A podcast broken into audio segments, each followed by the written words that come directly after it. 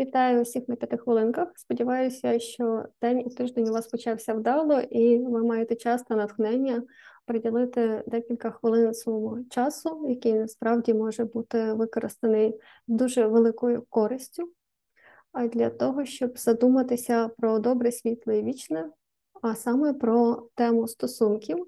І якщо чомусь стосунки зараз з кимось важливим для вас не виглядають добрими, світлими і вічними, вартує задуматися про те, як чи ми можемо в принципі їх ще якось відрегулювати, адже в терапії дуже часто постає тема стосунків і стосунків з значимими іншими, з якими ти, начебто, не хочеш е, розривати контакт.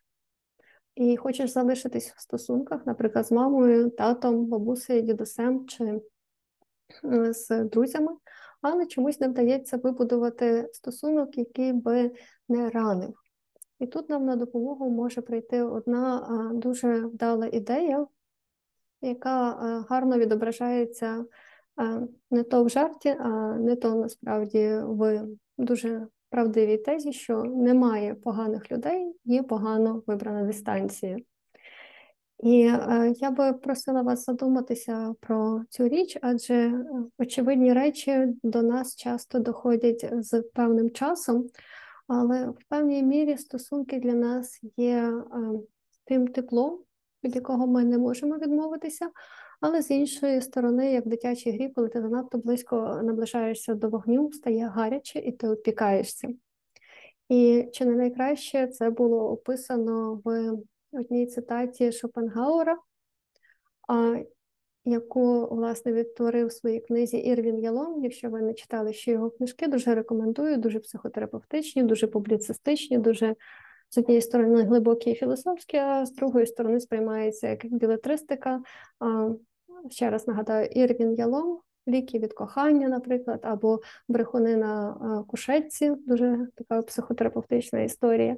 Так от, в одній з своїх книжок Єрвін Ялон якраз приводить цю цитату, що люди в чомусь схожі на стадо дикобразів, які вийшли холодного осіннього ранку прогулятися, і з однієї сторони їм дуже холодно, і вони намагаються збігтися докупи для того, щоб зігрітися один від одного, але з іншої сторони в них дуже є довгі гострі голки, якими вони раз по раз колять один одного.